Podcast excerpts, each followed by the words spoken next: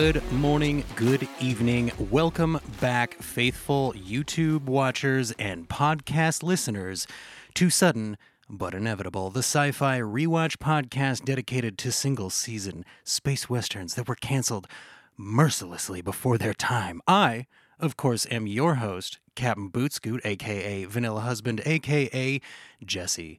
And with me, as always, this week, of course, is my trusty co pilot. You know him as the host of his own show, Best Flicks with Ricky D. Ricky D from Best Flicks with Ricky D. Welcome to Sudden But Inevitable, my friend.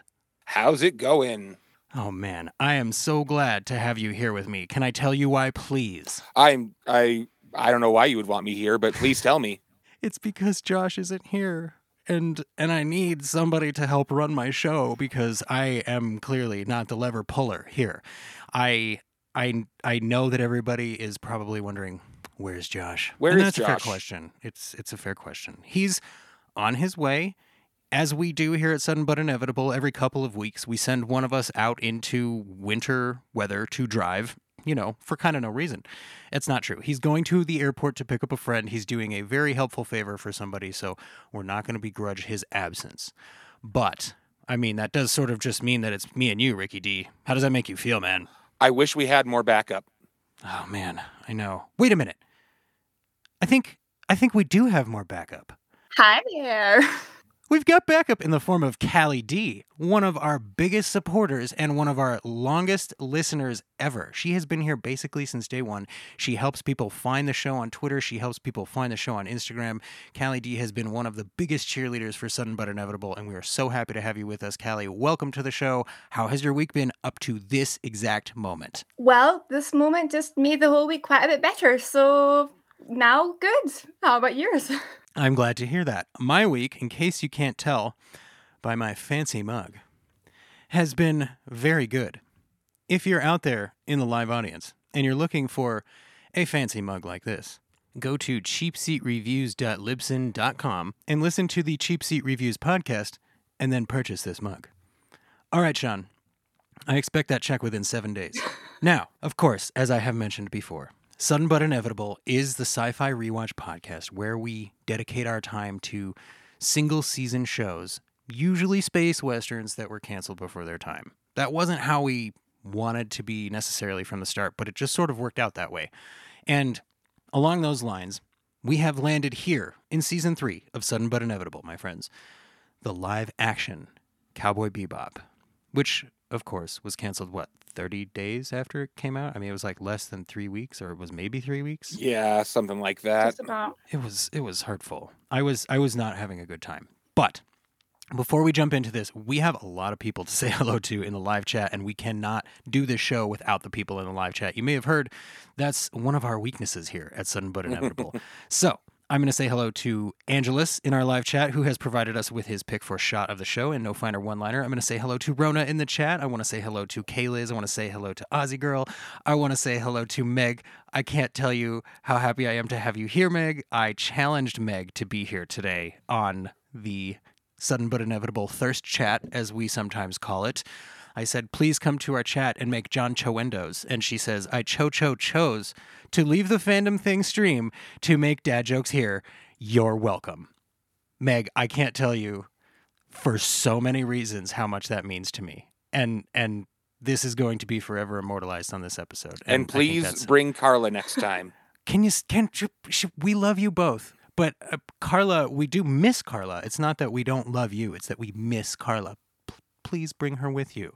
Sounds like we need a hot shot producer. Well fortunately we do have one. He's just not here. But trust me he's a hot shot and you'll be able to tell. It's it's the hair. Like meg said she's we're lucky that she loves us and we know that meg. We we appreciate you being here. Oh ricky there's your answer. Carla is in the fandom stream. So we if need she to merge the streams. she would be here with us. You know what happens when you cross the streams. That is not what we are doing tonight, Ricky D. What we are doing tonight is we are going to discuss season one. Yes, I said it. Hashtag save Cowboy Bebop. Hashtag more Bebop. Episode six, binary two step. So, normally here, I would say, Josh, what's the synopsis for this episode? But Josh isn't here. And you know what? A good friend of mine recently who goes by the name of Cameron and hosts a show by the name of Green Shirt, a newbie's trek through the next generation, pointed out, you know what, man? All of us do this synopsis thing, and like anybody who's listening or watching probably doesn't need that. And you're about to talk about the whole thing. Is there an actual point to it? And I went, I don't know if there's a point to giving a synopsis. So, in the spirit of my good friend Cameron and the jazz that is Cowboy Bebop, you guys, let's just jump right into this thing. Binary two step, okay? There's a lot to digest right away. Ricky D, because I feel like you're okay, let me how do how do I phrase this? I feel like you're chomping at the bit to talk about this episode, Ricky D. I kind of am. Would you would you like to would you like to start us off here like at the start of the episode for example? Yeah, at the start of the episode, uh, we are in disrepair, something we are familiar with watching our shows. The ship is broken down. We need to finagle a part in there that may or may not work, but we're going to have to make it work. And we have a new person on the ship, a nice little mechanic, and uh, a little bit of romance between this new mechanic and Faye. That was kind of exciting. I'm I'm excited to talk about that. I would imagine our wonderful live chat is literally exploding already. Leroy Chokins, welcome to the Ultimate Thirst Chat, says our friend Sincera. Cameron knows his stuff. People, uh, Meg has no idea. She just wants to know what John Cho did in this episode. I promise you, Meg, we will get there. I, I feel like that's a good representation. And with that and what Ricky D said, of probably the first, you know, I, just up to the theme song of this episode, we've got very Firefly feeling vibes going on, right? Cap, there's a piece that didn't work, and we need another one. Somebody And- has a fancy new gun. And I gotta say, I have wanted. Okay, I don't know if wanted a railgun is the right word. Um, I've played a lot of video games that have railguns in them, right? And there's a nerd part of me that when somebody mentions railgun, I get really excited. So I totally identify with Faye here. Callie D, what did you think of the railgun? The railgun is really cool. It's just her toy, so she just has something new to show, and she shows everybody else, and everybody is just putting her down a little bit for that. So that was a bit sad, but um, I don't know. I like that she liked it, and it looked really, really cool. So, and you know, it saved the day. So And that's a good point. I think everybody has had that moment of look at my cool toy and everybody else going, okay, like Everybody likes Whatever. to put down the person that's got something new and exciting. Yeah, I mean, I wonder what that's like. I wouldn't know. We don't have any of those people here No. on either side of that divide. I don't think. Um, but yeah, she's got this thing, and I'm I'm I'm so excited. I mean, it's you know we're waiting the whole episode to see this gun go off, of course. But we have to address the Mel in the room. The elephant in the room must be addressed. I didn't pick up Mel's name until I think my third watch of this episode, I'll be honest, because I know that Jet says it to her, but I don't know if it gets mentioned prior to that. And and I was just having this moment of like, is her does she have a name yet? Um, but I I just a really quick piece of insight. Uh, my very good friend Angelus, who does happen to be here in the live chat, was letting me know about his watching experience of this episode. And when Mel first showed up and was flirting with Faye, Angelus was going, okay, this feels a little sudden. He didn't say, but inevitable. Um, like this is kind of quick. You know, is there really a love at first sight thing going on here? But I'm willing to reserve judgment until I get to the end of the episode. And then I believe once Angelus got to the end of the episode, he was very pleased. He went, "Oh, okay, yeah, I'm good with that. I, I, I like how this played out. I'm not upset anymore." Um, Ricky D, I know, I know we already mentioned it, but go ahead, talk about Faye and Mel. Nice. Um, I don't really know what more there is. I know you're trying to kind of put me into this role. Uh, You were in this role, my friend. I did not put you in it. there's no getting out of it now. uh, yeah, super hot, super duper hot. I don't have any tattoos personally, but I, I am a fan of a well placed and a well drawn tattoo. Um, Ricky D, do you have any tattoos? Uh, I do have one tattoo. Is it up your entire spine like uh, Mel the mechanic? No, and it's not on my shoulder like Mel's, where it's got like the girl licking the gun. Don't have that one either. That was a cool tattoo. Is that what your tattoo is, even if that's not where your tattoo is? No, it's uh, it's a band logo. Sorry. Okay. We don't have no. It's okay. It's, we don't have to talk about it. I I just wanted to know if you had that exact you know that one, but Not quite. um, the the brand on the gun was very cool. Electric Eliminators, like that's that's pretty cool. I believe I saw a tweet from one of the production photos that was, they had that like on a band, like a bomber jacket on the back of a jacket, and they turned it into a cool jacket for the crew. But I was just really upset. Um, also, they sort of blew past that Bigfoot was per- was caught. yeah, like- I got that. I mean, was he? Because they, they I don't know, Spike's rated look was just a little bit like, what? Yeah, like I mean, I know we've had guests on this show in particular say that that Cowboy Bebop is guilty of giving us more interesting side characters than actual plots. And I have disagreed with that. And I continue to. But in this instance, uh did they catch Bigfoot? Like what they kind of blew right past that. And yes, to Meg's point, it's kind of like Vera. There's so many space western vibes from other space westerns in this. And this has to be brought up. Meg pictured me as a tramp stamp guy, apparently, which JB says would be inevitable, which I think is a well structured chat joke. Good job, you guys. I like that. Sorry, I didn't mean to interrupt anybody's train of thought. The Bigfoot thing. It immediately, I don't know about you, Ricky D, and I promise this is not just me looking for an excuse to bring this up. It immediately made me think of Futurama.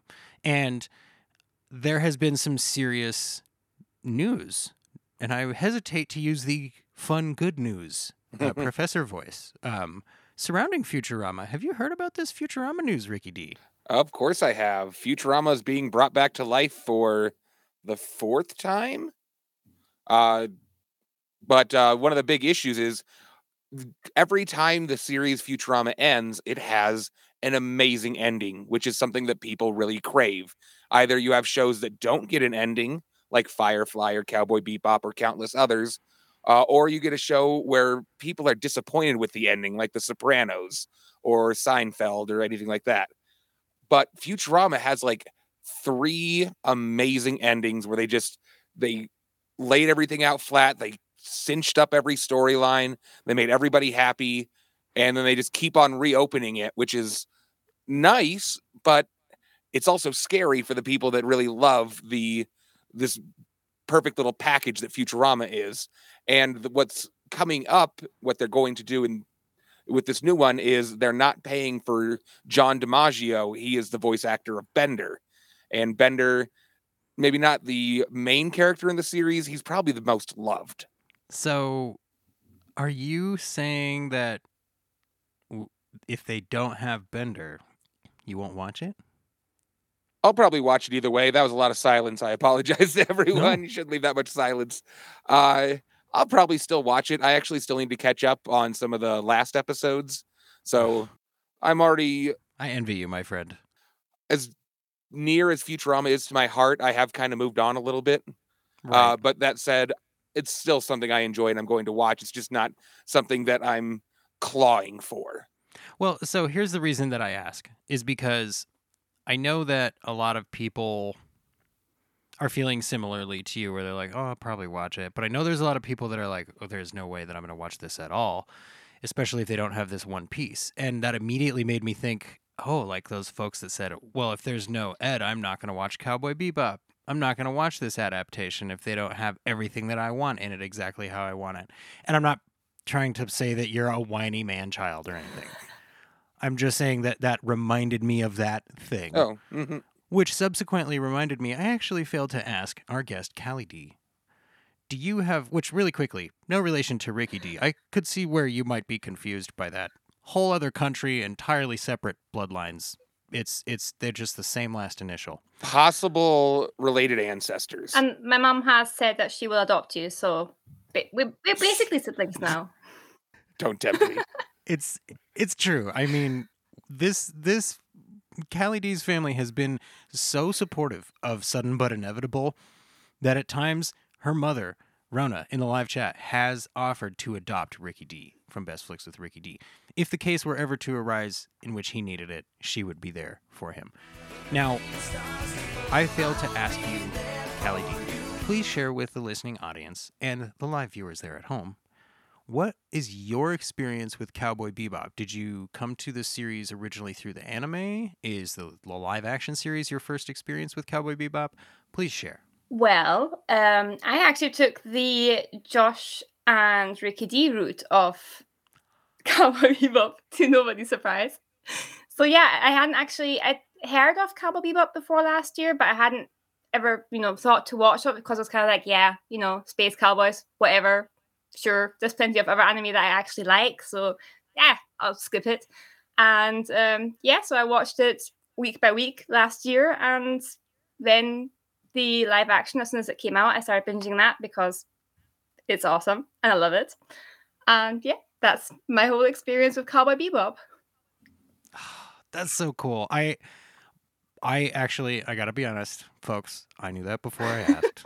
but the reason that I did it was to illustrate what I mean when I say that these folks have been supportive of our show, right? So Callie D listened through our entire second season and was watching the show with us. And when we, you know, started planning this season, it was like our our next natural impulse was to reach out and say, "Hey, do you want to come on the show?"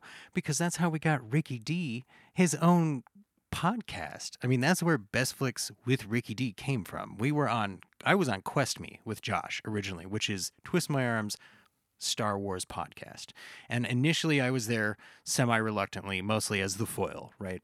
And then Ricky D was in our live chat, and then he came on an episode, and then he started making podcasts with us. It's just like, I just think it's really cool. Like, this is so emblematic of the found family that we so frequently find in the space westerns that we watch, right? It's uh, Firefly is the nine strangers looking into the abyss and finding out how they change. And Cowboy Bebop is not quite that deep, but it is super fun and jazzy. And I just, I gotta say, thank you, Callie D, for supporting us and for being here. We really appreciate you.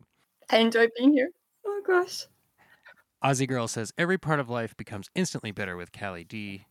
Rona says I would certainly adopt Ricky D any day, or indeed any of the SBI team. Um, if that is an offer, we're looking for takers for Josh, not for any particular reason. It's just that we feel like he could use, um, you know, some some some TLC these days. Speaking of TLC, I feel comforted when I drink out of my mug from Cheap Seat Reviews, the podcast that reviews the Hollywood film industry for the greater good.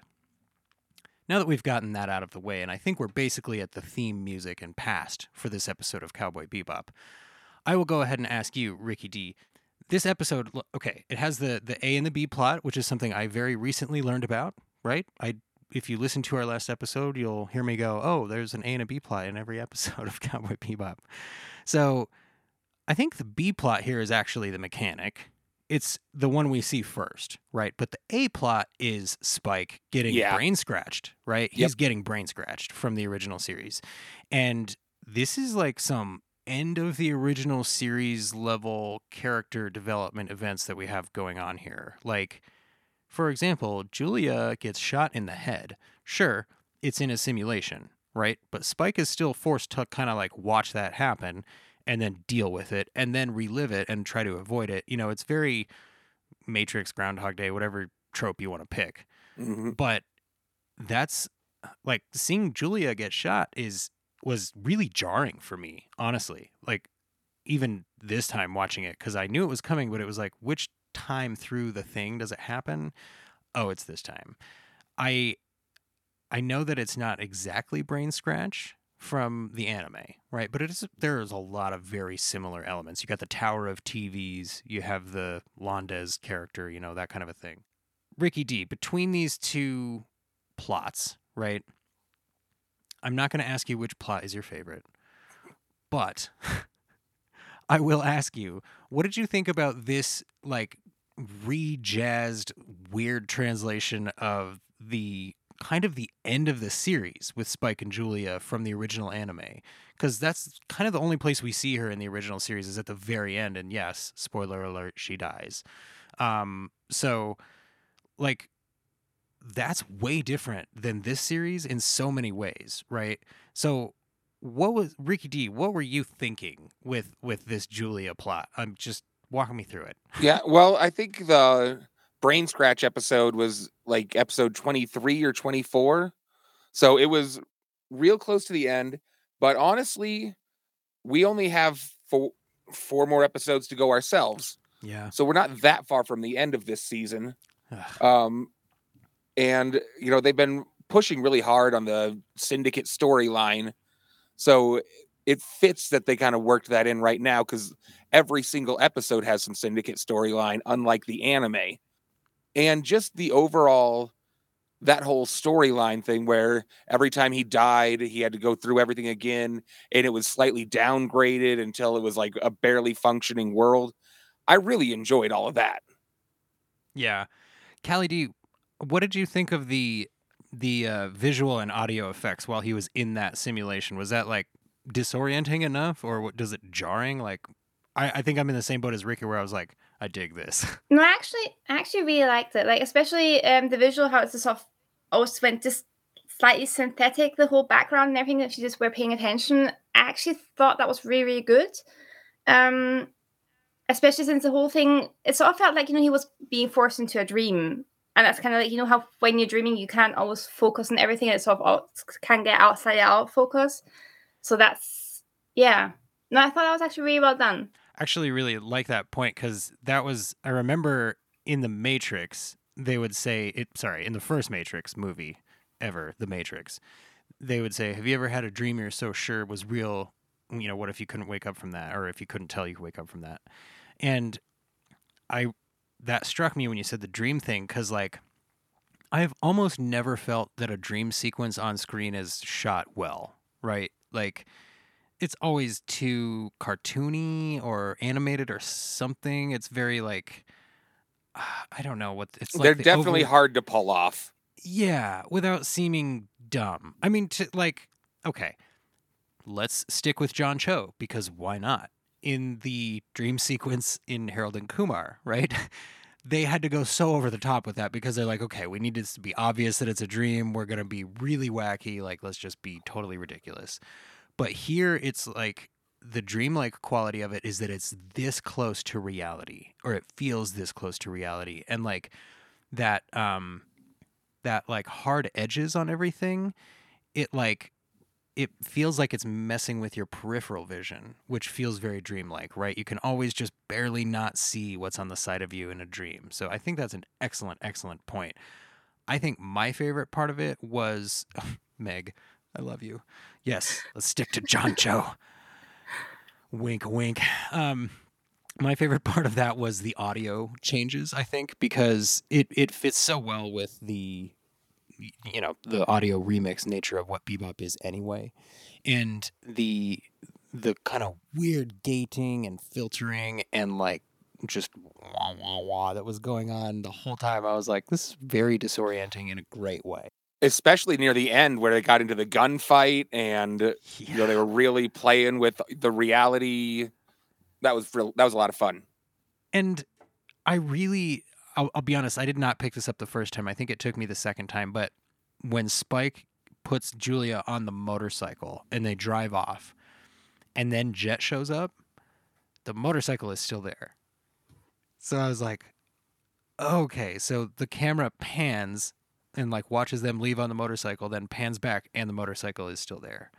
So it's the same. It's like you know, this is not reality. It was another one of those like dreamlike wait, Mhm. what double take things. And it was just, yeah, I, I really appreciated it. We've got a lot of activity in the chat. I'm just watching my my adopted family growing by the second. This is, there's going to be so many people at your house by the end of this episode, Kelly D. thanksgiving's gonna be oof I'll no longer be able to say no relation at the end of introducing both you and Ricky in the same episode. It's going to be insane. Um, and you know, maybe if we work really hard, Meg can end up related to John Cho. I think, I think we just kept Meg in the chat for at least another thirty minutes. What do you guys think? yeah, absolutely. well i think we need to remind meg about it was either the first or the second episode where john cho was fighting that statue like he was training his martial arts and he's just he's shirtless and sweating and just looking great so meg go back and check that out Yes, but if you describe it too well, then she will leave our stream to go watch it right now. Do you, uh, two two tabs, Meg. Two tabs, two tabs, please. Um, uh, JB says maybe we can all catch Nessie and beat the Bigfoot capture. I Mustafa got stuck thinking of more bebop puns. That's pretty solid, Angelus. I'm I'm I'm not gonna I'm not gonna lie. Um, but yeah, so I the brain scratch. i i there are a lot of similarities with this brain scratch thing from the anime, right? Not the least of which being this is maybe I think this is our first mention by name of Radical Edward in the series, right? They're like Jet just casually says, "Oh yeah, I got this call from Radical Edward." That's kind of like uh it's kind of a huge thing, you guys.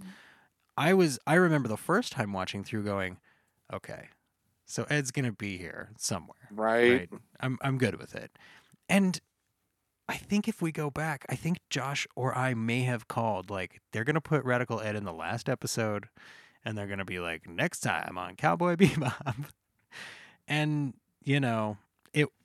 I'm I'm on the record as having had no problem with the Ed performance, um, but the the cold part of my heart goes why why did we wait so long? Now the the logical part of my heart knows why. That's an intense character. And if you put that character right up front, it's going to put a lot of people off right away. Apparently, and it turns out that that happened anyway, because a lot of people were like, what's with the weird 70s feel? I, why are they in a space casino? Those are questions I don't think need to be asked, but I guess a bunch of people asked those questions when they were watching. So, anyways, there are a lot of similarities to the brain scratch episode, but this this doctor character guy, he's totally new. What did you think of this character, Ricky D? Uh, I kind of liked him. Uh, you're right. I didn't realize he wasn't from the original anime, but uh, he kind of reminds me of uh from Big Lebowski. Uh, John. Yes, Uh, wow, what is his last name? We are terrible at this. John Goodman's character. John Goodman. Oh, he's in Righteous Gemstones. Come on, Ricky. Come on, Ricky. Yes, John Goodman. He gave me John Goodman from Big Lebowski vibes. Just kind of nutty, but also kind of in charge. And he knows everything, but it's just hard to get information out of him. Yeah, and I I really dug the tiny little glasses. Honestly, like I felt that was a nice touch. Um, Callie D, what did you think of this guy? I can't remember his name. I'm gonna call him this guy. I knew his name. I forgot his name. I've forgotten his name. Um, Dr. K-Pack. there you go. Thank you. I will forget that in 10 seconds, but now we know. Uh, yeah. Actually, I don't, I honestly, I kind of forgot about him afterwards. Like, I watched the episode and then just rewatched it. It was kind of like, oh, yeah, there was, you know, there was that guy. Um, and, you know, he was sort of trying to, he's the whole reason that Dr. Lawrence exists, right? Because he created the AI, he said. Yeah, he or like he was part of maybe the team that created the AI. Yeah. But I like him. He's sweet. I was so convinced he would be bad. I was like, he's gonna be. He'll be like the guy that at the end they'll be like, oh, he's almost out, and he'll be like, ha, actually, I'm here to capture his brain, you know, or something. I was like, oh, that better not happen. Now, of course, this, like I said, this is the fourth, fifth, sixth or seventh time I've seen this episode. Trying to count, and and I just. I, I, I- I was a little bit surprised the first time, but I think I settled into sort of the spot that you guys did with him, where I was like, he's kind of fun and and and avuncular. I like this guy. He he feels like an uncle to me, and that's that's cool. Um, Meg adores Scotsman, by the way.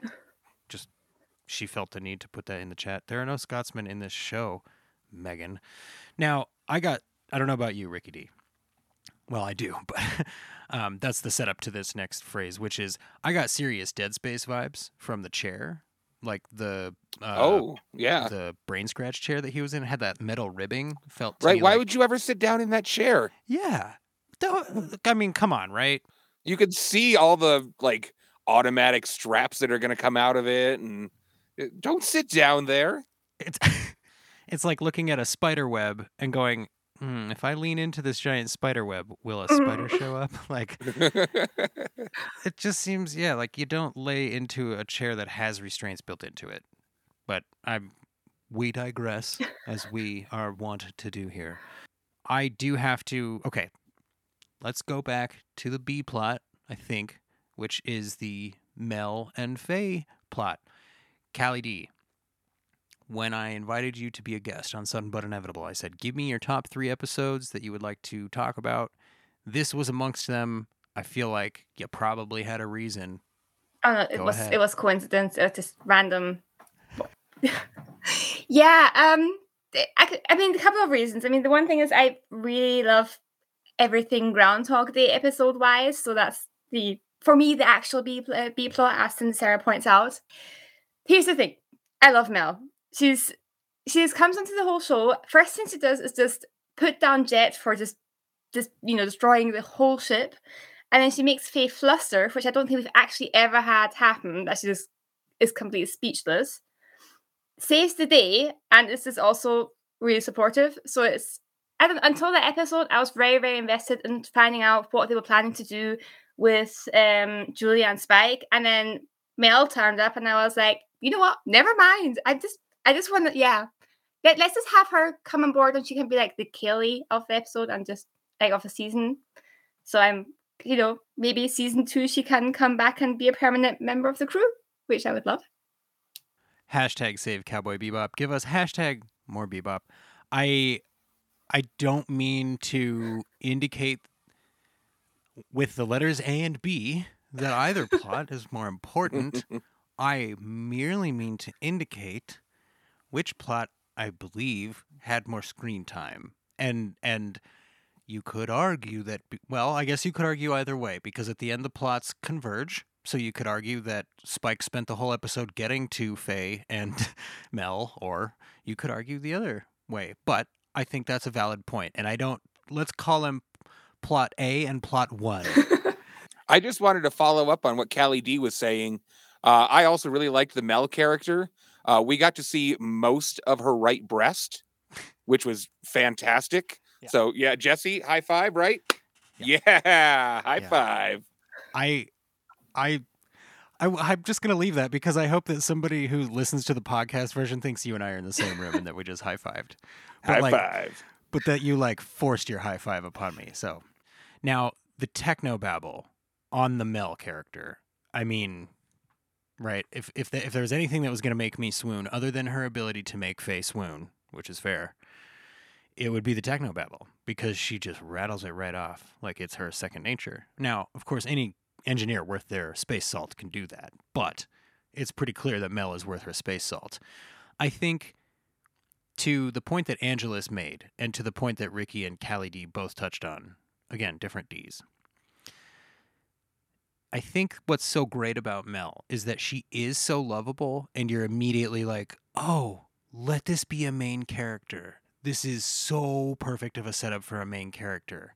And then Mel goes, oh, you're not ready for me as a main character. I'm sorry. like, you haven't developed enough as a character yet. I can't be on the show yet like she basically says that to you and and it's like oh you're right like ow because it wouldn't make sense for Faye to fall in love with somebody and have a permanent girlfriend for the entire series right? Like that's that's the kind of thing that would cause people to go hashtag not my Faye not my F-" I'm not making fun of you Sin Sarah. I just I know you like your your your not my hashtags.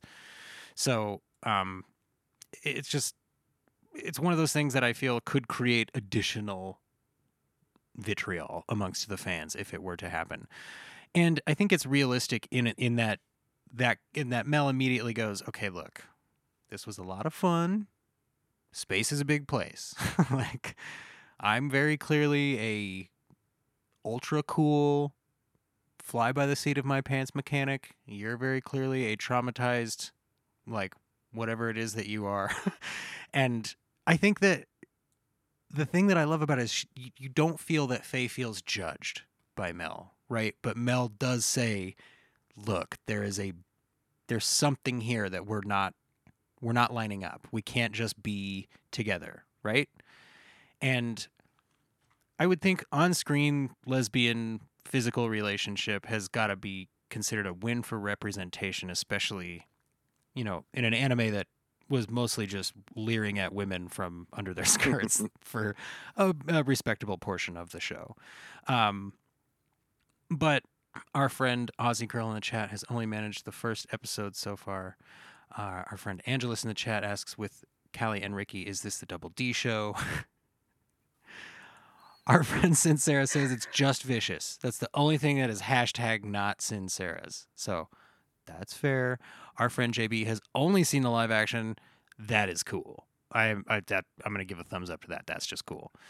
Um, but go back and check out the anime. I think if you like the live action, you'll probably find a lot to like about the anime. To that point, I found out today on Twitter at Sudden Butt that apparently there's a pretty solid dividing line. So if you happen to be out there on Twitter or wherever you are and you like anime Cowboy Bebop and live action Cowboy Bebop, then follow me on Twitter at Sudden Butt and listen to this show on your favorite podcatcher. It's the way you should do things anyway. Now, back to Mel the Mechanic. That's fun to say, right? I mean, you guys, Mel the Mechanic would have been coming back. That's all there is to that, right?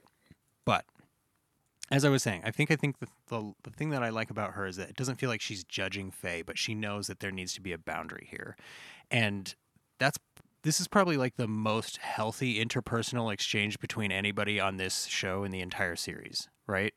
Like somebody going, "Hey, here's how I feel. How do you feel? Is that acceptable?" Like that's pretty grown up, especially for this series. Most people would just like shoot each other. So, And uh, we mentioned a couple of times uh, Cowboy Bebop, the animated show, might not really pass the Bechdel test, which is, you know, having important, strong female characters that interact with each other. And, you know, it, for a long time, movies were just white guys smoking and making business deals. So it's kind of a effort to engage everybody in the filmmaking process. Uh, but this uh, Faye and El or Mel here, much more, much more fully developed characters. yes. And to your point of the Bechdel test, the reason I think that they pass specifically in this episode is because they have whole conversations together with each other where they're not talking about a man. So there's a lot of, you know, things that will get pointed to like, oh, there's two women in this scene, but all those two women do is talk about a husband or, you know, a man that they work with or something. This clearly passes that test. This is them having just a conversation about past traumas and, you know, potential future relationships. And it, it has to be said, okay, Daniela Pineda's Faye is, we have said before, she might be one of our favorite parts of the show. But the depth of emotion that flash across this actress's face in this episode, I mean, that is a huge thing. I gotta, I gotta ask, Callie D, for Faye, between the live action and the anime, do you have a preference between the two Fays? Are they one and the same to you, or do you love them differently? Ooh, I'm not good at choosing, to be honest. Um, especially when it comes to adaptations. Like I, I like that it's different and that it's its own thing. So I do compare it without meaning to, but at the end of the day, I like that it's you know just its own thing. So Faye from the live action, I very very much love her, and like I say, the anime too. But um, I just I don't know. I just really like that she has both. So she does the you know the really cool bounty hunter who just comes in and causes chaos and you know gets Mickey out for guys. But um, that she can also do the emotional side and just yeah can be vulnerable at least around the right people. So Right. also hashtag meow.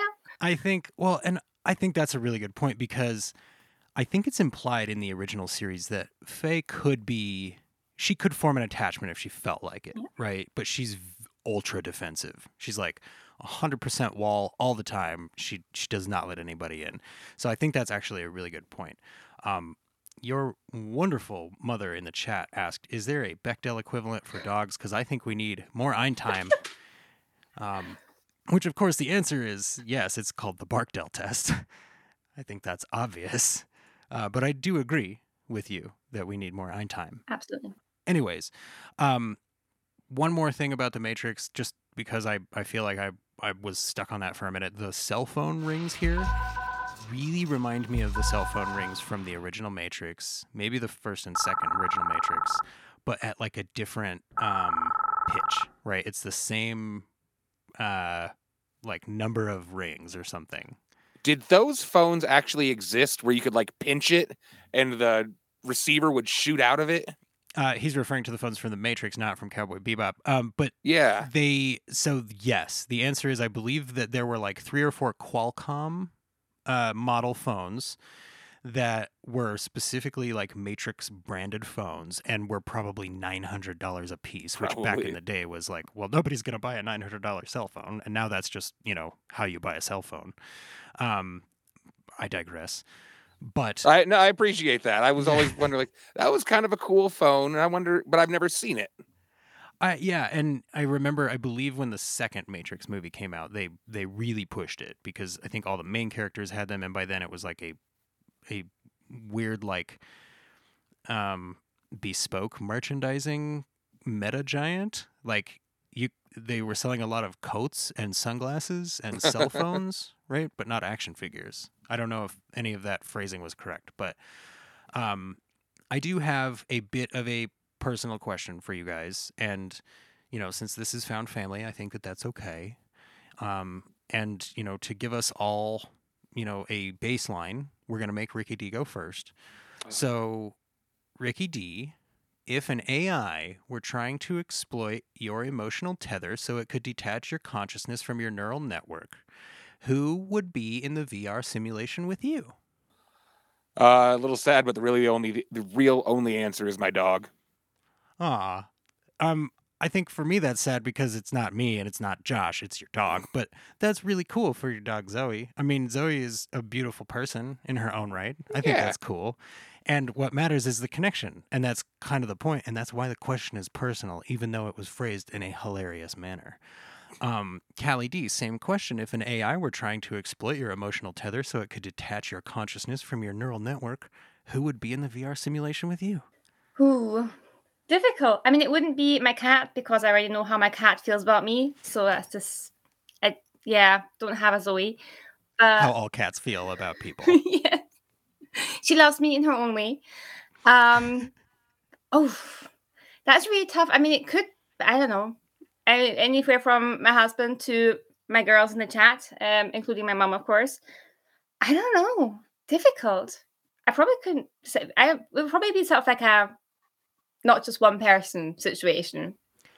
Right, yeah. No, and I don't mean to imply that it would have to be one person. It just I think in Spike's uh, instance that's meant to imply that this is the only thing that he could be distracted by, right?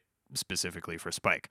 But I think for any any person, myself included, to that point, it could be any family member, it could be any very very close friend, it could be um, you know, somebody who is supposed to be here for your podcast but just isn't for whatever reason um, you know there's there's a lot of people that that could be.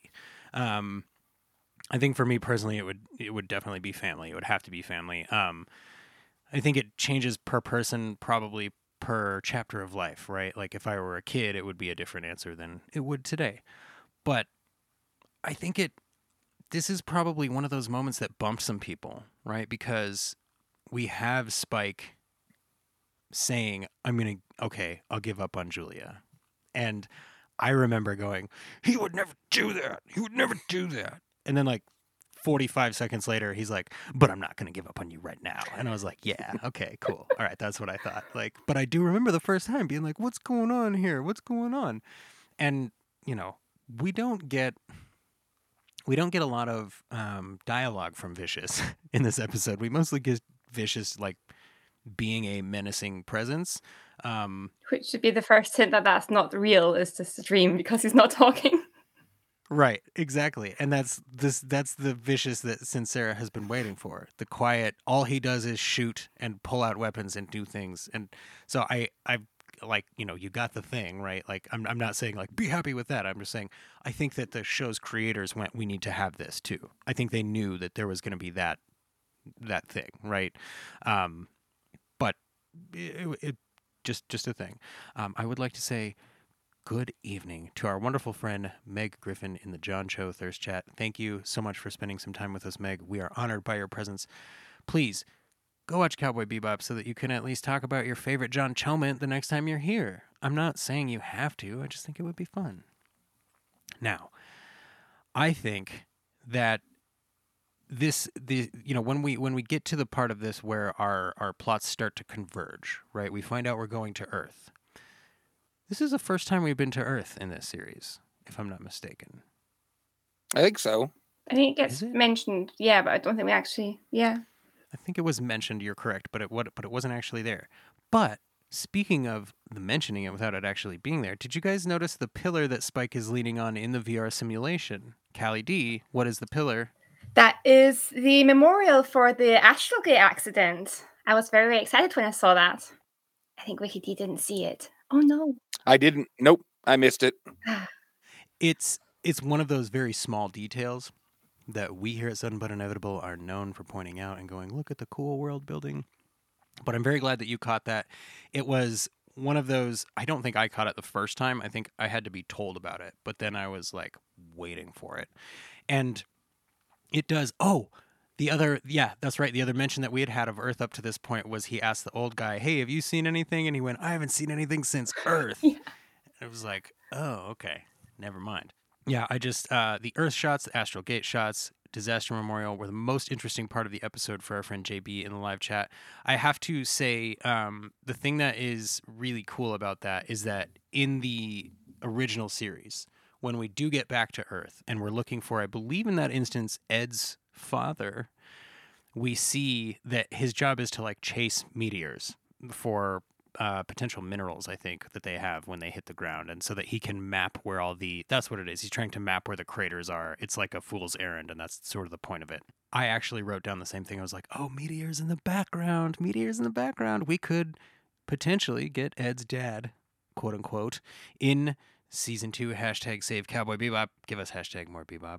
The what is it? It's like a server room, right? Where this where this AI lives, and then that's like happening in parallel with Spike, his meter going up slowly, right?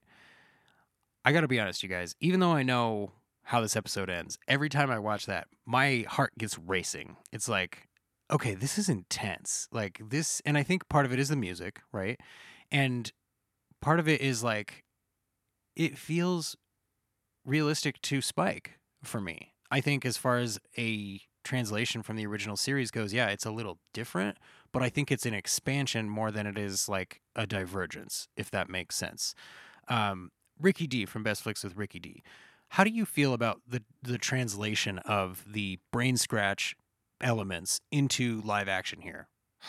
I don't remember a whole lot of the anime episode, so it's gonna be a little bit hard to compare. But uh, the chair was there, the the Matrix esque, like uh, making people afraid or making people like it, putting people into the extremes of their emotions in order to get more output from them for the machines. Uh, that was all there. I thought it was really good. I also remember seeing the Tower of Televisions. That was unbelievable. So if we're trying to draw comparisons, the Tower of Televisions that was supposed to represent Londes and all of the weird uh, symbols all over the TVs, the triangles with eyes in them, and all of that. Uh, I think they did a really good job, kind of sending it over into the real world. Very uh, Illuminati, you know, s- Yeah. style imagery. Kind of, you know, stick with the heavy conspiracy stuff. And actually, to that point, I'll ask you both: Did you get any specific vibes from the institute that that Spike goes to? Like when he went in there, were there was there something? eh, Was there anything that you guys were like, "Oh, this feels like a this"? Because to me, I was thinking like heavy, like maybe early Scientology vibes. Like they were making fun of some of that. They've got some of that like 70s, like very new wave culty, like healing stuff, like, you know, free your mind and the rest will follow. Do this. Like it seems to fit with like the general 70s aesthetic that goes on here. And I just, I really love that aspect of the translation, right? Because I don't know. I think the word might be cheese, you guys. Like there's cheese in the anime, right? And they they brought it's camp. The word is camp. There's camp in the anime. Mm. There's cheese in the anime, but they translated it into camp, I think, in the live action. And I feel like the toning of that was just just really really well done personally. And and I I really liked that. Um this is a very confusing live chat. I'm not going to keep reading into this. Oh, it's they're going nuts in there. You would have thought that Meg leaving would have sent the rail- chat further off the rails. Yeah, usually her being here is the, like the agent of chaos that just happens. I just, I'm wow, I'm I gotta pay so much attention to my notes now.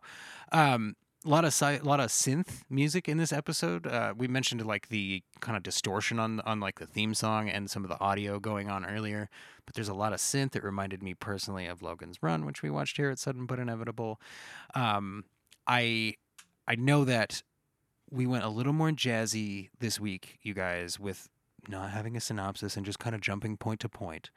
And because of that, I think it becomes more pertinent for me to say, let's take a moment to back up and let me ask Callie, is there anything from this episode that you feel like you have to discuss before we move forward?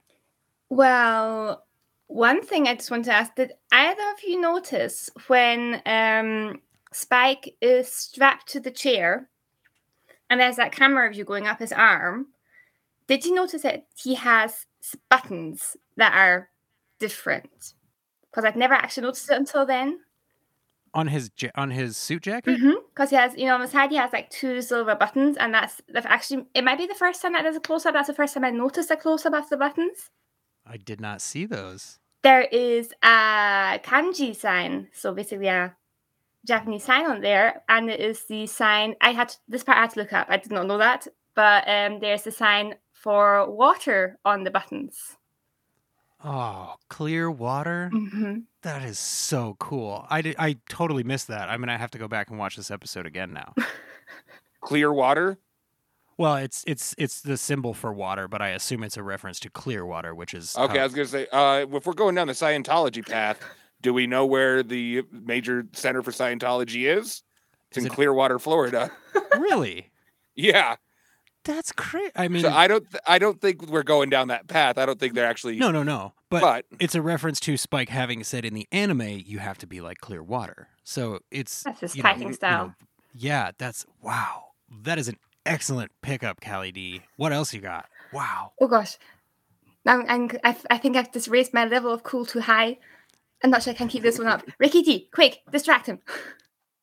all right. Oh, uh, Julia. Yeah. There was one thing I wanted to talk about Julia a little bit. Uh, this is the first time that we see her that she's not like totally got all of her shields up. She's usually around vicious and she's silent and she's in, back in the corner and she's just kind of staying out of the way. And she's this very, uh, she's a sad, tragic character. But in this episode, we see her kind of coming out of her shell a little bit.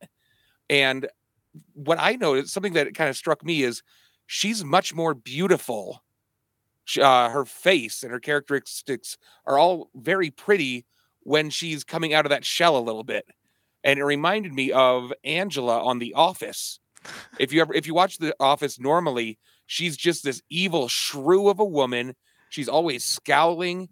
I, I would never describe her as an attractive person. But if you watch the um, bloopers or something and you see her laughing, which she rarely does in the show, it's like, oh my God, this woman is gorgeous. And it's just uh, kind of, I think that's a very, that's a high level of acting to be able to really control your face like that. And yeah, Well, um, I'm certain that in some way what you've just said is very reductive and bad, but I'm I'm gonna take it in the intended spirit, which was Yes. positive and and complimentary, and and it's a good point, and and I think, man, I really really see what you're talking about now specifically because she does have a lot of you know you know shields up and kind of like she she's always navigating a dangerous situation. and there's always like shadows on her face, and she's always just kind of pointed down. And Yeah, and this is kind of her. I mean, literally in broad daylight, and she's you know telling Spike, you know, here's what you should do, and, and this, that, and the other thing, and that's that's actually another huge thing, uh, a, a giant divergence from the anime. So, uh, Callie D on on Julia, how do you feel about just the? Ch- I mean, I know we try not to talk about episodes that are coming up later, but just the changes to her character overall. Just speak on those if you would like. Well, I honestly didn't expect that much to happen. Like, kn- I it was very clear from the beginning of the live action that they were going to do more with her, but even then, I didn't like it. It was like Ricky D was saying, like, um, she was in sort of this abuser situation, which is sort of a small character, and she seems very small. And I kind of assumed that they would just keep it that way. So I actually really like that they made more out of that, and that also, especially in this episode, we saw a completely different side of her. Um, yeah, no, so I did actually quite like that. All things considered, what I was wondering though, um, in this episode, like I mean, of course, compared to what we see beforehand of um Julia and Vicious, Spike and Julia seem pretty good in comparison. But when you were watching it the first time, did you feel that like this the relationship of um Spike and Julia was sort of more in the romantic side, or like the depiction of it was it did seem more romantic, or just maybe not so much? You mean in this series? Like, did they was the chemistry there for me? Is that kind of what you're getting at? and specifically in this episode because like the first time I was watching it, I thought it's like it seemed pretty romantic that he wasn't letting go and was just sort of fighting for her. But rewatching it, I wasn't so sure. Yeah, it's a little. It is kind of like you know, is he holding on despite her wishes, or is she, you know, are they both on the same page as far as she is only doing this because she thinks it's the only way to keep him safe? And he's saying, you know, you're keeping me from having agency by not letting me take the risk. And she's saying, well, you're, you know, doing the same thing. It's it is a fair question to ask, and I don't know if I have the answer to it, but I think for me, it was like she definitely still felt like for me she was there almost as an agent of vicious until we got to like the third or fourth go round through the VR loop. Like it almost felt like vicious had said like okay, go distract him and then we'll show up and kill him. And she was like okay cuz there wasn't a lot of like it didn't seem like there was love when they saw each other in the street, right? Like she wasn't like, "Oh, Spike." It was like all Oh, trauma. Spike. Yeah, it was Yeah. immediately like here comes the hurt. Like and so yeah, so to our friend in the chat, JB's point, there is so little chemistry between them. I wonder if that's by design for that scene because it's like, you know, you know, she's not supposed to feel familiar at that point because it has been a couple of years. It's yeah, I mean, I, that's that's it's a difficult question to answer, and I think it's a great point. And yes, thank you, Angelus, for getting us the time code on the button. That was that is excellent. I put that up on the screen, and if you're listening in podcast land, that is at 1604 in the episode. Go check out the buttons. I might be able to show it. We might be able to show it. We'll Oh, see. Angelus corrected it to 1607. Oh, 1607. There we go. Thank you, Angelus, for making the correction. We actually used to have a whole segment of corrections here on Sudden But Inevitable, but we stopped doing it because we felt it would be more jazzy not to. Looks like we got a black screen, my friend. Yeah, I think we're blocked out anyways, whether we want to or not. It's okay to be blocked out. We will add the shot to our Instagram account as soon as I catch up to that, which of course is at Sudden But Inevitable Podcast on Instagram. You can see all of our selections for shot of the show. I think right now I'm up to episode two, maybe episode three. I gotta get on it. I'm I'm much more active on Twitter at Sudden butt. so if you want to get directly a hold of me, go there. Uh, Ricky D, is there anything else from this episode you feel like we have to discuss before we get to our segments? Yeah, uh, one of the final scenes between Mel and Faye, she gives the railgun to Mel as kind of a gift. And I was watching this going, well, guns tend to symbolize penises. You I think Faye is giving a phallic symbol to Mel. No, she's giving her a thing that belongs to her so that they have a paper thin excuse to see each other again. Oh, hey, Maybe. Remember, I'm going to give you your gun back. She's yours whenever you want her, is how she phrased it. um, I like I like how Ricky D said at the beginning he doesn't want to be that guy, and then the whole episode he's just that guy. it's Thank you, it's he's perpetually that guy. That's why we have Ricky D here with us, my friends. Um, but I mean, it's it is a thing. You know, they they have to create this. Like I said, they have to create at least some kind of like uh, a a minimal, um, a paper thin reason, a pretext, right, for them to be able to spend this time together. We have, uh, uh, sorry, Callie D. I believe it is your turn. If you would like, if there's anything else from this episode that you would like to discuss before we get to our segments. I think the only note that I still have is I don't know, just um I wrote down Faye and Mel have the healthiest relationship on the whole show. So it's like even if you even look at the crew, like the and I, I love the dynamic of the crew. That is really cool and really great. But they don't talk about the feelings or anything. So Yeah. It's definitely the healthiest relationship, I think, across both versions of Cowboy Bebop. I mean, mm, Ed and mm, Ein. Yep. I mean, okay, but does that relationship have a chance not to be How healthy? dare you. I, but you know what I mean? Like, is there anything about that relationship that's like, oh, that could have gone poorly? Like, I, but I, di- you, you know what? I stand corrected. that might be the first time I've ever said that on this show, ever, and probably the last time I'll ever say that, ever. And I'm gonna cut it. Um, because our friend Angelus is very supportive of the show Sudden But Inevitable, he has sent me this very cool screenshot of Spike's buttons. I cannot see super clearly, but if you look right here on the white on the white of his button, you can definitely see that there's a symbol there. It's not ultra high definition on your screen right now, but the time code provided will help you find that at 1607. Great catch, by the way, Callie Yeah. D. I did Very have to look it up though, and that's even I did like take one semester of Japanese, but that was a long time ago. I wouldn't so- even know how to look it up. Yeah, I mean, what did you Google? Like Spike's button from this Actually, episode? yes. Or wow, there was that's impressive. I actually googled Spikes, Spikes, like Spikes button, and there was like this. um and there was like a website with like fun facts, and it was like just one of those, and I was like, ah, okay, there we go. So yeah, Very cool. Um, Ricky, you did miss this pun, to I which did. our friend Sincera says, "We'll be in our bunk." It all goes back to Firefly. With a space western, it's just inevitable and sudden. I couldn't help myself. Ricky D from Best Flicks with Ricky D. What do you think about the uh, health of the relationship with Faye and Mel versus the dynamic of that of the crew? I completely agree.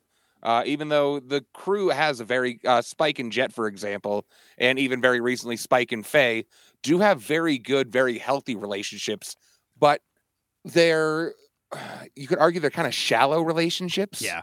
Uh, and this relationship that kind of got built during this episode between Mel and Faye, uh, there was intimacy there, there was trust, there was a lot of, there was a very deep relationship being formed, and I completely agree.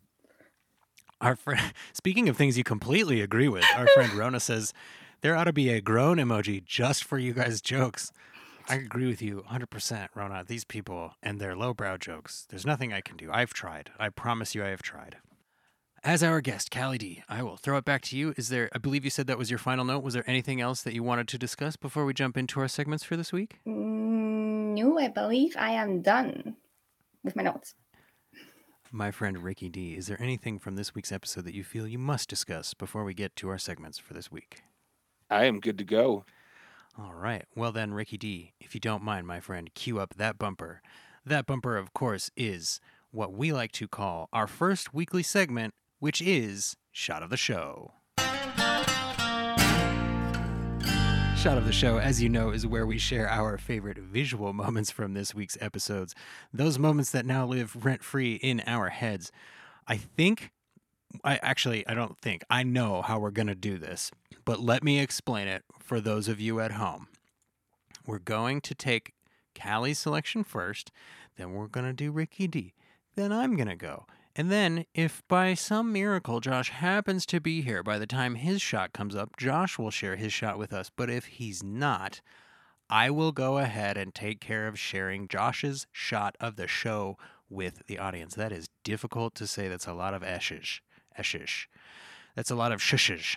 So, Callie D, my friend, this is your shot of the show. The time code for it is 16 minutes and 31 seconds. Talk about this shot for us, please. Yes. So this is shot after he has strapped himself, well, got himself strapped into the very honest chair. Um, and we're not quite sure what, but something got injected yeah. into his veins and then goes to his forehead and sort of spreads out. And I don't know. I mean, I'm I'm a simple nursing girl, so there are just a few things that I really, really like. One of them being um if you know you have like veins that are just visible on like your arms, which I don't know, it's very much like that because then I want to just go and take your blood. Um, the second thing is when series and films get medical stuff right, and the third thing is very weird and awesome medical tech, which I don't understand. And this is one of them. So like just just this whole picture had me wanting to I don't know, I wanted to spend hours um, researching what was actually going on there. So why did that get injected and what exactly was it? Because it looked like an artificial intelligence version of the sliver um, monster from yes. And I don't know An excellent sudden but inevitable callback. I know. right between the seasons. So I know, it's had had me had me asking so many questions. What is it made of? Um you know, what would have happened if we had woken up at uh, woken Spike up at this point? Um, is there any left left in his brain later? I don't know. Uh, yeah, and I spent a lot of time just trying to work out what exactly is happening and just all around. Also, I was looking at all of the screens and you know checking whether there was any medical info on there that could help. There wasn't. Like there was some stuff, but mostly just like heart rate and stuff. But yeah, I it, it's very intriguing. Made me very happy. And what is that? Like, is that a nanobot? Is that like that shape on his forehead, right? Like, Yeah. is that what is that? I gotta know. And and I mean, I guess I don't, but it's just like it, it really gets across to you that I mean, to me, I heard the words brain scratch when I saw that shot. I was Yeah. like, oh, that's super visceral. like I could I almost feel like I can I want to scratch my eyebrows now. That's weird. Uh excellent analysis of that shot. The thing that really stands out to me, like you were saying, we've got all this like creepy medical stuff going on. I mean, clearly John Cho still looks amazing even though he's been restrained. Obviously. Especially because What I wow. What I like about the restraints is that you can clearly see how they work mechanically, right? They fold out from a single piece and they've got these jointed it goes it's like uh, three prongs then two prongs then three prongs then two prongs so it could fold into like a it's like a folding stadium chair of of bondage um yeah so ricky d your shot comes from 28 minutes and one second please my friend talk about this shot Yeah, uh, this is um, Spike's final trip through his little virtual reality place. Things are breaking down to a maximum at this point. Uh, every time, especially when there's movement on screen, it looks like it's poorly rendered. And uh, of course, all of this is just happening in Spike's brain. So it it has to do with the fact that his brain is losing power or the power is being sent elsewhere, something like that. And I just really liked that uh, the if you watch all the different times he goes through this situation, the first time it's kind of hard to notice that things are degraded. You have to pay attention. It's fairly subtle. And by this point, these people are like almost glitching in and out of his world because everything is so confusing and just not quite you know, it's degrade it's downgrading. Yeah, 100%. And shout out to anybody in the live chat or maybe out there in podcast land who has ever used Adobe Photoshop. This is what we like to call the glowing edges filter. You just apply this to anything and it makes it look like it's on like a weird old school like video monitor that just messes with like depth of perception and it's got yeah the, the edge thing is what like we were talking about that dreamlike quality earlier that's an excellent, excellent shot to illustrate that quality, Ricky. So, going chronologically, that means that my shot is up next, which of course Well, comes is there in at somebody no. That shot comes after my shot, Ricky. Look at Okay. the look at the timestamps. My shot comes at 3305. Geez, man, trying to walk all over me on my own show. My shot, my shot comes at 3305 Yay. and and it had to be this, right? It had to be. It's it's Faye and her her railgun, and up to this point, you could argue that it was the fail gun because that has the word Faye in it, and also they thought it wouldn't work. Do you see how the joke is funnier when I explain the entire thing? But I mean, just look at her. She has all the confidence in the world right here. She knows this is going to work, no question in her heart. But if you look at her eyes, Mhm. there is a tiny little modicum of doubt. She's like, "Whoo, buddy! Everybody thinks this is not going to work. There is a chance that this won't work." She's aiming confidently, but her eyes tell us otherwise. Which I think it just again it points to the masterful execution that is Daniella Pineda's performance of Faye.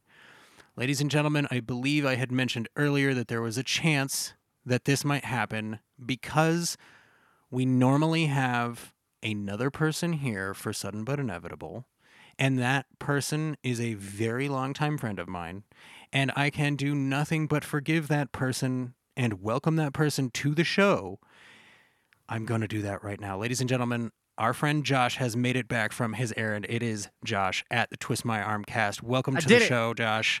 I'm you are here. here, just I'm in here. time Ooh, the to discover What up? you have you've gotten here right at the prime moment to discuss your shot of the show. But before we get to your shot of the show, because we do need to get to that, I'm going to give you five minutes or less. Start at the top. Tell us how you feel about the episode, Josh. This is what it's like to be on the spot. I hate this episode. This is my least favorite episode of the entire series. Um, and it's only because it's one of those episodes that just repeats. It's one of those like, ah, we're kind of out of ideas, so let's put him in a in a repeater, and we'll just we'll pull the Harry Potter thing and do the the time No. whatever. I just it's not it's not my favorite. It I I watched it four times and like you know whatever it's it's good I, I guess. There's a cool fake out i really liked the fake out with the you know when julia comes in and, and starts saying stuff and then gets killed and it's kind of reminiscent of the season finale of the original anime like i really liked those kind of um similarities but it's just to me this this one doesn't really move the story forward too much. It doesn't really it just kind of seems like it's in place you know it's just kind of hoop which and i and i prepared for this it's one of those episodes that's very anime cowboy bebop. Like it's a standalone episode that doesn't really have to do with the main plot.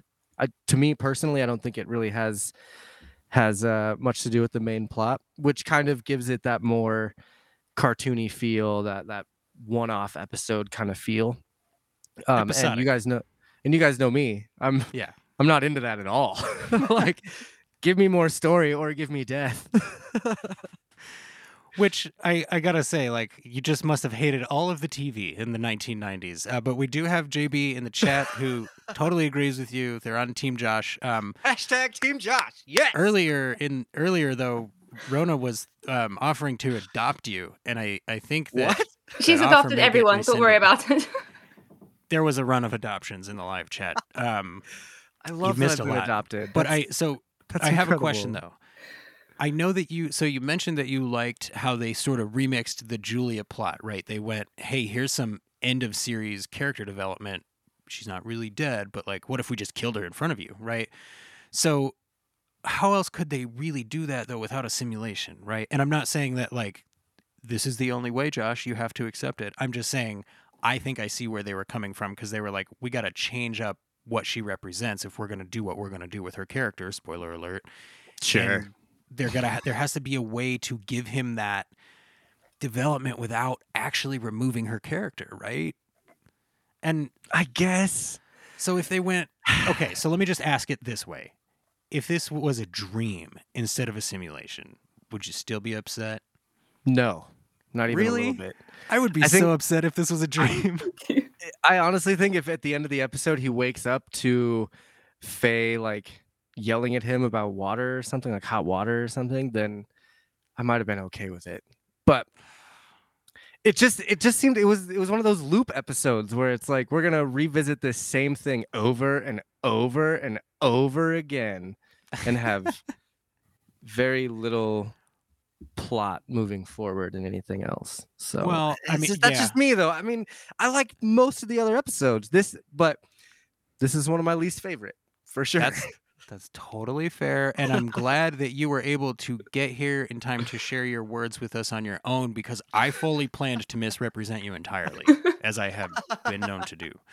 So he was gonna think- he was gonna take my my rating off the spreadsheet and up it by two notches and be like, yeah, it was fine. He loved it. Oh no, I was gonna leave it there and just lie on air so that there's nothing you could do. Because then I could just, if you did anything, I'd be like, well, I mine's on the air, so clearly one of us is lying. so, I mean, you know, it's it's Damn it's. I have told people that the relationship that you and I have is akin to that of brothers, and that's why sometimes it feels like we're very unfair with one another. And that's fine. That's fine. again, like like like brothers do, you know, we move on. Um, here's a question from the live chat, Josh. What if Julia was using a the Prestige Tesla box? Would that be an acceptable device for you with which to reset things? okay, actually, I love that movie, The Prestige, but like, nah, I don't. I don't. I- I thought I it like was both of those. I- I liked Yeah. The Prestige and the other one, um, Illusionist. The Illusionist. Yeah, yeah, yeah. They- They came out like the same time, but they were great. Yep. they were the Armageddon deep impact of magic Yeah. guy does a thing cr- potentially crime adjacent movies. Like why was that a genre? Probably because of the year that it came out. Um, Josh, I do feel like the last thing that we should do before we get to your shot of the show is ask you this question that we asked um, everybody else, and I think you'll probably have a similar answer to probably Ricky D if I were going to guess. But Yeah. If an AI were trying to exploit your emotional tether so it could detach your consciousness from your neural network, who would be in the VR simulation with you? Oh, that's a good. That's a good question. I don't know. Um, I don't know because because I feel like it's something that or some someone that you know you're super attached to, someone that you're very familiar with. Probably my cat, to be honest with you. I, I and that's that's why I said I think your answer will be similar to Ricky D because he picked Zoe, the dog. oh, okay, yeah, Yeah, yeah. Trev. Yeah. No other hands down. attachments really. yeah, I don't. I don't like. yeah. Trev is Cool. my one and only. You know, she's my soulmate. So They both had the chance to say me and they didn't. So um, Rona says, "Is all the world a circus?" As in Andy, and that was the only pun that she put up this whole episode. I can't believe that she had a whole episode making fun of us about our puns, and then she drops that on us. But to be fair, she said it would be the only one. All right, Josh, let's get to it. And I think you know what? I'm going to make you throw it up your dang self. Show That's us your fine. shot of the show and Here I talk am. about it. I'm ready. I'm ready to produce. I'm at the 37:52 mark, and I just really love this shot of Vicious because a, he looks vicious, and b, he makes me laugh. Yeah. like He looks So- more unhinged than usual. right, right, and and just that like maniacal smile and the the eyes and the the hair flowing. I don't know. It just I really like this shot, and it's very brief. Um, I feel like I've picked very brief shots over the last couple weeks that like come in for a second or two, you know. But I just really, it's one of those shots that when I'm watching the show, I paused it to like take it all in. You know what I mean? To be like, ah, yeah, this is cool, but uh, yeah, Just- you know, just- it's Is this pretty good? You're doing great. You're doing great. This is my impression of Vicious. Your eyes need to be wider though. There you go. Yeah, that's much better. I like it. In the meantime, the puns are getting worse. I think we found I think we found our thumbnail for this episode. Um Yeah. Callie D, that's um actually um a logical fallacy. Puns cannot start good. So Right. Is that a Star Wars pun that Angelus just made? Oh, I That's doubt it. awesome. Let's go ahead and move on. Um, so, in the spirit of moving on, our next segment is a segment that we like to call No Finer One Liner. Listen, I just drove in the snow for like two hours. Okay, Hey, so it's it's amazing that I even remembered to find that. It's cool. It's I've been pretty much making fun of you the whole episode. So if you want to hear that, just go back. I'm totally I'm totally playing. oh, I, will listen. Don't worry. as we have said before, a lot of us have taken a lot of effort to be on some of these episodes, and that's one of the things that we appreciate the most about Sudden But Inevitable in general. Like Ricky has pushed through weather, you've pushed through weather. We've got people here from other freaking countries. Like this is amazing. And I'm going to take this moment to say thank you again to the live chat. Thank you to Angelus. Thank you to Rona. Thank you to JB. Thank you to Aussie Girl. Thank you to Meg, who was here for a long time. Josh, you missed Meg in the chat. Oh, Cheers man. to you guys. Oh It man, the great, thirst chat was back. Ah, damn it. Uh, thank you to Sincera and and yes, thank you Josh for being here. Thank you Callie D for joining us this week. This has been a very good time. I've been really enjoying this, you guys. So, as you may know, No Finer One Liner is where we share our favorite dialogue from this week's episode, which is just it's it's it's so noir and jazzy and cool the series i mean that i feel like this is one of the harder segments for me to pick every week you guys. I feel like it takes me two watches to pick my my actual quote. My shot i usually get right away but my quote takes a minute. So callie d as our guest josh will go ahead and play your quote and then we will have you discuss it. I don't know who you were what you forgot. But I don't think that changes the soul. And I can see you've got a really, really good soul. So yeah, I don't know. Um, there are lots of really really cool quotes in the episodes, and you know, always really cool quotes. But that was just, I don't know. I really like that. Um, I said beforehand, I really love Mel. Like she's a really great character, and that was just the moment where I just realized, you know, she's not just cool and intelligent and saves the day, but she is also wholesome and supportive. And yeah, that like I said, that was the second where I kind of thought, okay, I really want Mel and Faye to just get together and travel the universe together. And you know, the others can join if they want, but I, I need those two. I almost picked that line too. Actually, that was the original line that I picked, and then I had to go back and look at the message you sent me, and I was like, "Ah, damn!" Sorry.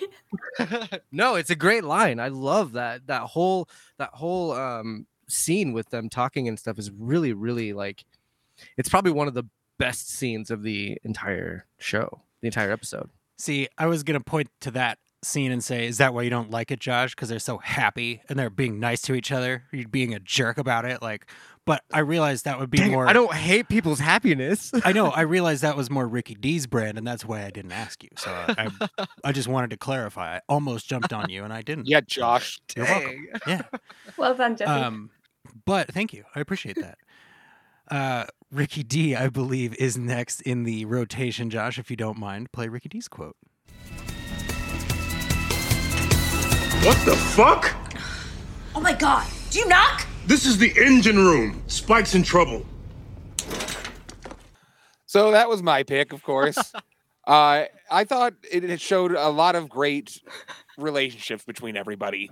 Obviously, Mel and Faye are getting to know each other. Jet pokes his head in at a time where most people would be very curious about what's happening in that room. Getting to know each other. Really, that was the Uh, phrasing you chose to turn into a pun that he just used? Okay. All right. Go ahead. Uh, and you know where you most times you expect Jet to go, "Oh, hey, ladies, how are you doing?" Uh, it's no, he's completely focused on Spike. He's focused on getting everybody safe.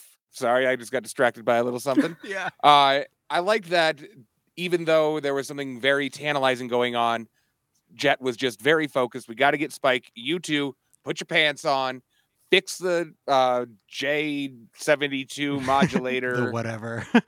Yeah, and it was just, you know, it like I always pick. I like the quotes that uh, just kind of it shows the relationships between everybody.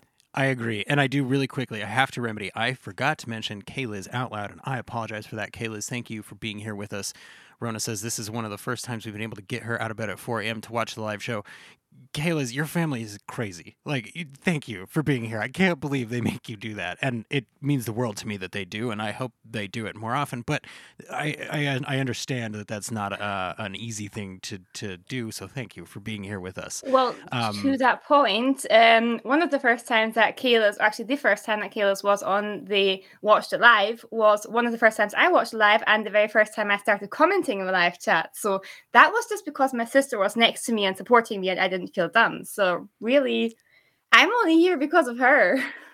it all comes full circle Hmm. and a beautiful familial moment which we don't have any lack of here at sudden but inevitable which is all about found family in this case it's actual family now ricky d there was a lot to unpack in what you said so what i'm going to say is um i think you sounded a lot like Beau Billingslea when you did your jet impression. Like i was immediately trans transported I have no back idea to who the- that he's the guy who voiced jet in the anime. I was like oh that Oh, sounded excellent. like that Go sounded me. like jet yeah. Um in case you're wondering josh and ricky d are terrible with names. It's not that they don't care. It's just that names not really something that sticks. Um this is kayla's I remembered third- some crap on Quest Me the other day about like some stupid Star Wars thing, and I was like, how do I not remember names? But I remember this. oh i thought you were going to say hey man i remembered something already this week so i hit my quota but that what you said that makes too, better but- sense no yours makes better sense um but i i think you're right ricky d he does it jet doesn't take the moment to like you know shame them or like do anything you know, untoward. He's just like, come on, can we please get this on the road? You know, I I would really appreciate that. And I, as a as a person, felt you know, as a dad, I remember feeling like this is Jet's ship. He should not have to knock anywhere. But I get that that is the joke. So, um, Josh, if you don't mind, share your pick for no finer one liner with us. You should find the last person who wrenched in here and you should put a bullet in him. Yeah. You know what? Put two. I was the last person who wrenched around in there. Yeah? Yeah. You do your own dental work too? Look, it was working just fine till last night, thank you. I feel like I've had that same argument with multiple people. Like I just, you know, I know I'm right, but I'm actually wrong. And I'll just Yeah. keep I'll just keep arguing the point. And that's why I picked that one because it's very familiar to me.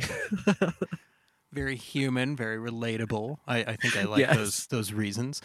Um, Yeah, and it's it's definitely uh, for a second I was like, wait, is she making fun of Jet's teeth? And then I went, oh, she's saying like because you're not a you're not a dentist, so Right. you're clearly not a mechanic. I, I figured it out. It took me a second. Yeah. but I was like, "Well, yeah, it was it was a pretty thing." big burn. It was a burn like a burn within a burn, you know what I mean? Right. And I got to say, I think that I like that about Jet that he just he owns a means to an end like Mal, right? They just own a ship so that they can get away from all the BS, like and just kind of do whatever.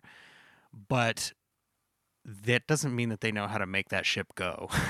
They're like, I, I could pay somebody else to make it go, and because that's what I need, I need it to go, and that's that's it. And I, anytime we can find a parallel between a Firefly character and a Bebop character, I am happy. And there have been plenty of those this episode. We've got Jet and Mal. We've also got uh, Mel and Kaylee. So I, I really like that. Josh, if you don't mind, share my pick for quote this week. Does he know what you used to do? Who you used to be? No. He's probably gonna kill me when he finds out. But it was inevitable the truth was gonna land one day. Uh, I picked that because he said inevitable. I was gonna say that. I was like, as I'm making that video, I was like, did he just pick this because he said inevitable? And I almost capitalized inevitable. I should have. Uh, no, so actually, I mean that's Damn part of it. That's honestly part of it. It had to be part of it, right? Because I mean it's right there.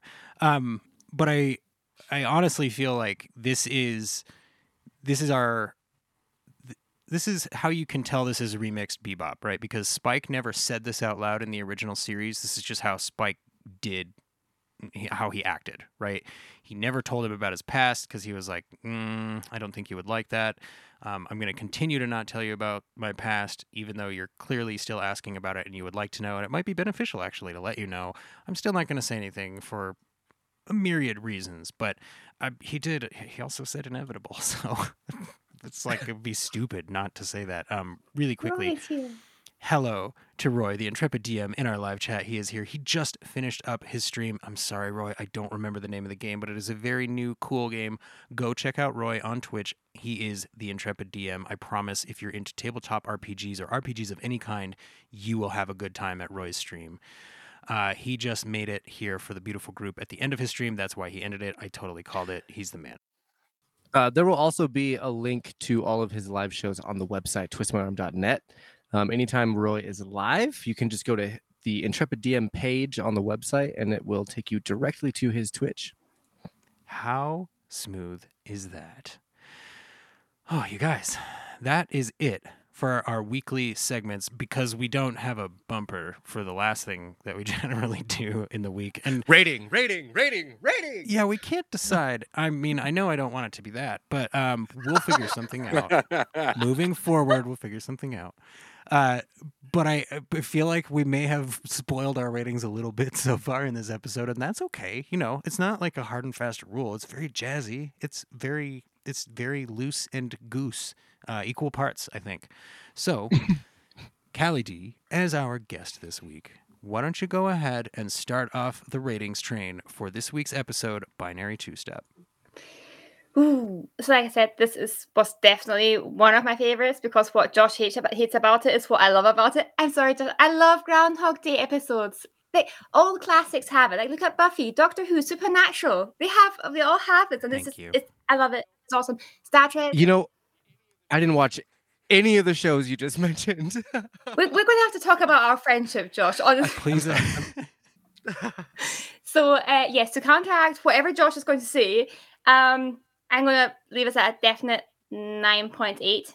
I think that's a good idea. He we probably should have had him go first so that we could counteract him in the opposite way. But uh, Josh, let's pretend let's pretend we're all being 100% good faith actors with our ratings this week. Ricky D, what is your rating for this week's episode, my friend? I'm gonna go seven. It was a good episode. It wasn't my favorite. I definitely enjoyed the Groundhog Day feature. There was all that. There was uh there was another part of the show that I really liked. Yes. The lesbian scene, Yes. right? Mhm. Uh, I was a big fan of that. Yeah. But uh, you know, Josh has some legitimate complaints. It's not the best episode. It's not my favorite, but I think seven is a solid rating, and I did really enjoy the episode be- because you know, Yeah, yeah. The lesbian scene. I can I can totally Yeah. understand uh, where you are coming from. Our friend JB in the chat says, "Josh, you should watch Edge of Tomorrow." I hated that movie. I dude. love that movie. I was gonna I say, yeah, hated I'm that sure- movie so much. I'm sure. I like Josh Bill Murray that in. Groundhog Day, but God, Edge of Tomorrow, I mm, nah, I'm good. Josh, give us your rating for this week's episode. I'm just gonna be really polite and quick and give it a six. Um, do you have the spreadsheet pulled up, Josh? Because I don't remember if I placed my rating in there, and if I did, I don't remember what I wrote down. I don't, but give me uh, three seconds. Okay. And here we are on the segment spreadsheet. You had eight. All right. I give this episode an eight. That sounds like something I would do. And I assume that the reason that I did that is specifically for the very small, tender moments and the moments of wholesome, um, I, I- just have to say it, wholesome love, right? Because Faye has this wholesome love for her potentially defective railgun. She has a potentially defective love for this new mechanic. Um, the new mechanic has fallen for Faye, not hook, line, and sinker, but you know, she's definitely stepping in whatever Faye is laying down.